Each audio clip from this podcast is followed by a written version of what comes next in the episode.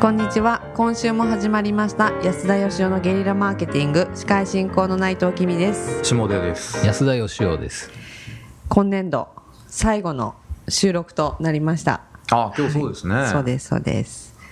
最後の質問いきます。その振りは何だったんだっていう話です一応もう今年もありがとうございますって気持ちを込めてあなるほど。しっぽりといきました。はい、はい、えー、じゃあ今日の質問をお願いします。はい30代営業職の方です。ポッドキャストで音声番組を配信されているお三方にお聞きします。相手にとって聞きやすい話し方のコツがあれば教えてください。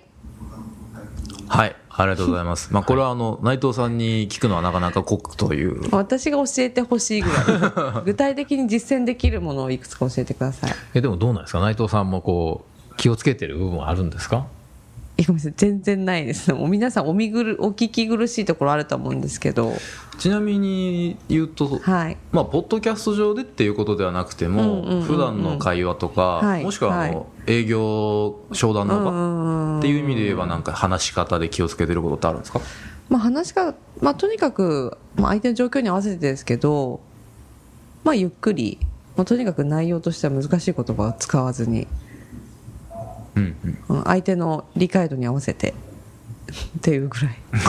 あと声が低いので私結構そこら辺は聞き取りやすいようにちょっと声のトーンは気をつけてます。低いかな？低くないですか？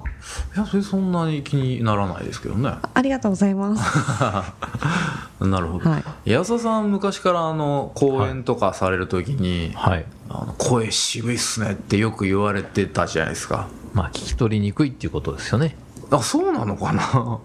いやいい声ですよねっていうのはよく言われてるイメージですけど、ね、あそうですか。でもまあ収録の時もね僕だけ実はボリューム上げてもらってるんですけど あの普通の人に比べると声が通りにくいっていうか公演とか自分しか喋らないからいいんですけどあの居酒屋とかで「すいません」って僕が言う時に他の誰かが「すいません」を言うと必ずその消されてしまうタイプの音なんですよ。あれはね音っていうより音量だと思いますけどね。そうですね。結構叫んでるんですけどねいやなんか遠慮しながら「すいません」となんか店員さんに「ね、あ聞こえなかったら別にいいですけどすいません」みたいな。そんな感じがしますよ安田さんの「すいません」だってね「すいません」って謝ってるぐらいですから 申し訳ないなっていう気持ちは。はいはい。みんな申し訳ないっていう気持ちないんですか「すいません」って言いながら。お手を止めてすいませんって意味じゃないですか。お忙しいところ、ね、私などのためにあのオーダーをさせていただいて申し訳ないんですけどっていう。そうですね、あそこで大声で「すまへん」とか言いながら一個もすんませんがってない人が 不思議でしょうがないなるほどね。はいはいはいはい。まあそれは置いといて。話し方のコツですね。コツですよね。それこそあの安田さんも昔は人前で講演されるのとかも苦手だったっておっしゃってたじゃないですか。すごい苦手でしたね。ね。それが今、まあ、結構な回数されてると思いますけど、はい、そこに至るまでにはどんな訓練をされたんですか？うん講演っていう意味でいくとすごくまあ嫌だったんですけど苦手だったんですけどその苦手な理由は何なのかというのを一個一個考えて克服していくと例えばあの人前に出て話すのがこう緊張するっていう、うでも緊張感ってですねあの、まあ、結果的に言うと人数が多ければ多いほど緊張するわけじゃなくて結構その目線が合うぐらいの距離が一番緊張するということが分かってきてあある程度その人数が多くなって僕目が悪いんで眼鏡外してですねその一番前の席をちょっと遠ざけるとその顔が見えないわけですよ。でなんかもうあのね人だと思わずにタヌキに対して 俺はタヌキに話しかけてもう次からセミナーのお客さんの方減りそうですね。もうタヌキやか、俺は。いや、でもあの、講演もそうなんですけど、普段の会話とかでも、僕人と話すのすごい苦手だったんで、やっぱりその勉強しましたね。さっき内藤さんが言ってたように、うん、あの、講演も、あの、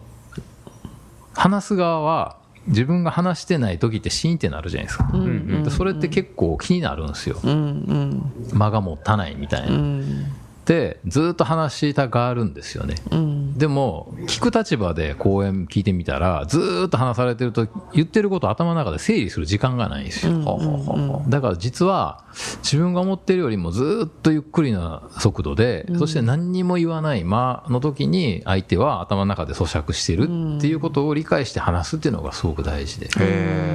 あとはだからやっぱりあの難しいこととかできるだけ難しい言葉僕も使わないようにしてますけど、はいはい、これは咀嚼するのに時間がかかるなっていう時にやっぱ間を空けないといけないです。なるほど。なるほど。あとはあのやっぱいかに素晴らしい例え話を入れるかっていうそれはすごい普段からあの例え話作る訓練とかはするんですけど僕あんまりビジネス書読まないんですけどあの小説がすごく好きなんですけど、ね、はいはい、小説家っていうのはすごいなと思いますけどあのちょ小説に出てくるようなちょっと変わったなんかちょっと病んでるような、うん、あるいはちょっと性格がちょっとねじれてるような主人公とか出てくるじゃないですか、そういう人が何かこう例えるんですよ。これってこういうことだよねみたいな、それが何言ってんのこいつみたいな例えが多いんですよ、それがねその例え話を考えるのにこの作者さん何日ぐらい考えたんだろうっていうぐらい僕から見るとすごいなと、僕結構例え話のプロになったろうかというぐらい得意だと自分で思ってたんですけど、でもやっぱあの小説家が考える例え話とかは、あの例えば村上春樹さんとかの、うん、何の小説だったかな？あノルウェーのなんちゃノルウェーの森、はいはい、で出てくるこう変わった女の子が、うんうん、あの例えば私の好きな人はこういう人だっていうのが、うん、例えば私があのいちごショートケーキを買いに行けって言ったらすぐに買いに行ってでもそれを買ってきた時にはもうこんなものいらないよ豚みたいな それでもあのどうたらこうたらって書いてあるんですよ。なるほど。素晴らしいな。と こんな女の子がいたら確かに惚れてしまうなというような。そんな素晴らしい例え話を普段の会話でする人ってあんまり見たことがないんですよ。なるほど。そういう人をぜひ会ってみたいっていつも思うんですけど、だからやっぱりあの普段そんな長い例え話なかなか言えないんですけど、うん例え話に限らないんですけど、なんて言うんでしょう、ナイスなこう言い回しはいはい、それはやっぱりすごい考えますよね。はい、ということはしませんか、あんまり。あんまり訓練をしたことはないですけどね、ただまあその、例えばっていうフレーズとかは、すごく会話の中で重要だなと思うんですけど、僕はあの、例えばと、ということはのセットだと思っていて、具象論と抽象論を行き来してるって話なんですよ。抽象的な話があって、例えばじゃあこういうことだよねって具体例を示すじゃないですか。で具体的な事象がいくつかあるっていうのを聞いてる中で、ということはまとめるとこういうことですよねみたいな、まとめるの得意ですよね、はい、だから例えばこういうことですか？ということはこういうことですね。っていう、このセットが結構重要だなとかは思ってますけどね。なるほど。はい。だから特にあの企業さんの取材なんかするときは、はい、そういうことはやりますが。まあ、でもどうなんですかね、僕らは今こういう話してますけど、この音声番組をしてる我々としての話し方のコツっていうのはやや違うんじゃないかっていう、そうたまあ、ただそれはあの僕らじゃなくてアナウンサーさんに聞いてくださいという気もしなくもないんですけど。でも例えばこれ10分番組じゃないですか、はい、やっぱ聞いてる人が、まあ、10分間飽きないように、できるだけ面白いことをやろうとしてるわけじゃないですか。うん、でそれでいくと、あの一つは、いかにその形式ばったあの収録っぽい収録にしないかということをすごく僕は意識してまして、うん、あなるほど。普段収録せずにここで会話しているという気持ちにできるだけなろうとしているんですよ。はいはいはい。はい、普段の僕らの話を聞いてもらうみたいな、うそうですね。でも普段の僕らの話聞くだけじゃつまんない。ん でその中であこれ面白かったっていう10分にするにはどうしたらいいのかっていう、はいはい、そこのやっぱり一つはまあオチとかね、うん、その結論に持っていきますかっていう意外性とかあそういう言い回しをしますかっていうその表現の仕方の意外性とかはやっぱ結構考えたりはするんです、なるほどなるほど、はい、まあ確かにね本当会話っぽくするためっていう言い訳ですが、はい、我々質問に対する答えの事前打ち合わせとか 一切しないですからね。まあ打ち合わせは全くしてないですけど一応僕は質問は考えてるんですよ。お二人はねあ、ね、のあんまり考えていらっしゃらないんで。すけど一応僕は役に立つことを何か言わねばということで、オチは考えておられると、はい、それを流れの中で引き出すのが我々であるであるまあ大雑把に答えたのを最後まとめてねっていう。まあそういうことですね、はい、まあ、ただ今日はちょっといろんな話をしたんでまとめきれないんですけど、はい、まとめきれないので、話し方のコツはあのもう1回10分聞いてください なるほど。はい。ということで、今日もお締めにかかりたいと思いますが、まあ、今年度最後の収録というね、はい。ね。はい、話、冒頭に内藤さんからありましたけど、はい。もうびっくりしますね。早いですね。本当にね。はい。はい。えーということで、あの、皆さんも良い年末年始をお過ごしいただければと思います。はい今年もありがとうございました。はい。今年1年お付き合いいただいてありがとうございました。来年からもまたよろしくお願いいたします。よろしくお願いします。ありがとうございます。ありがとうございました。ありがとうございました。ありがとうございました。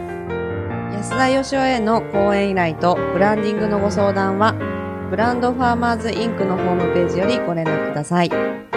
また、番組では、ポッドキャスト番組を作りたい方を募集しています。ご興味のある方は、podcastproduce.com よりお問い合わせください。よろしくお願いします。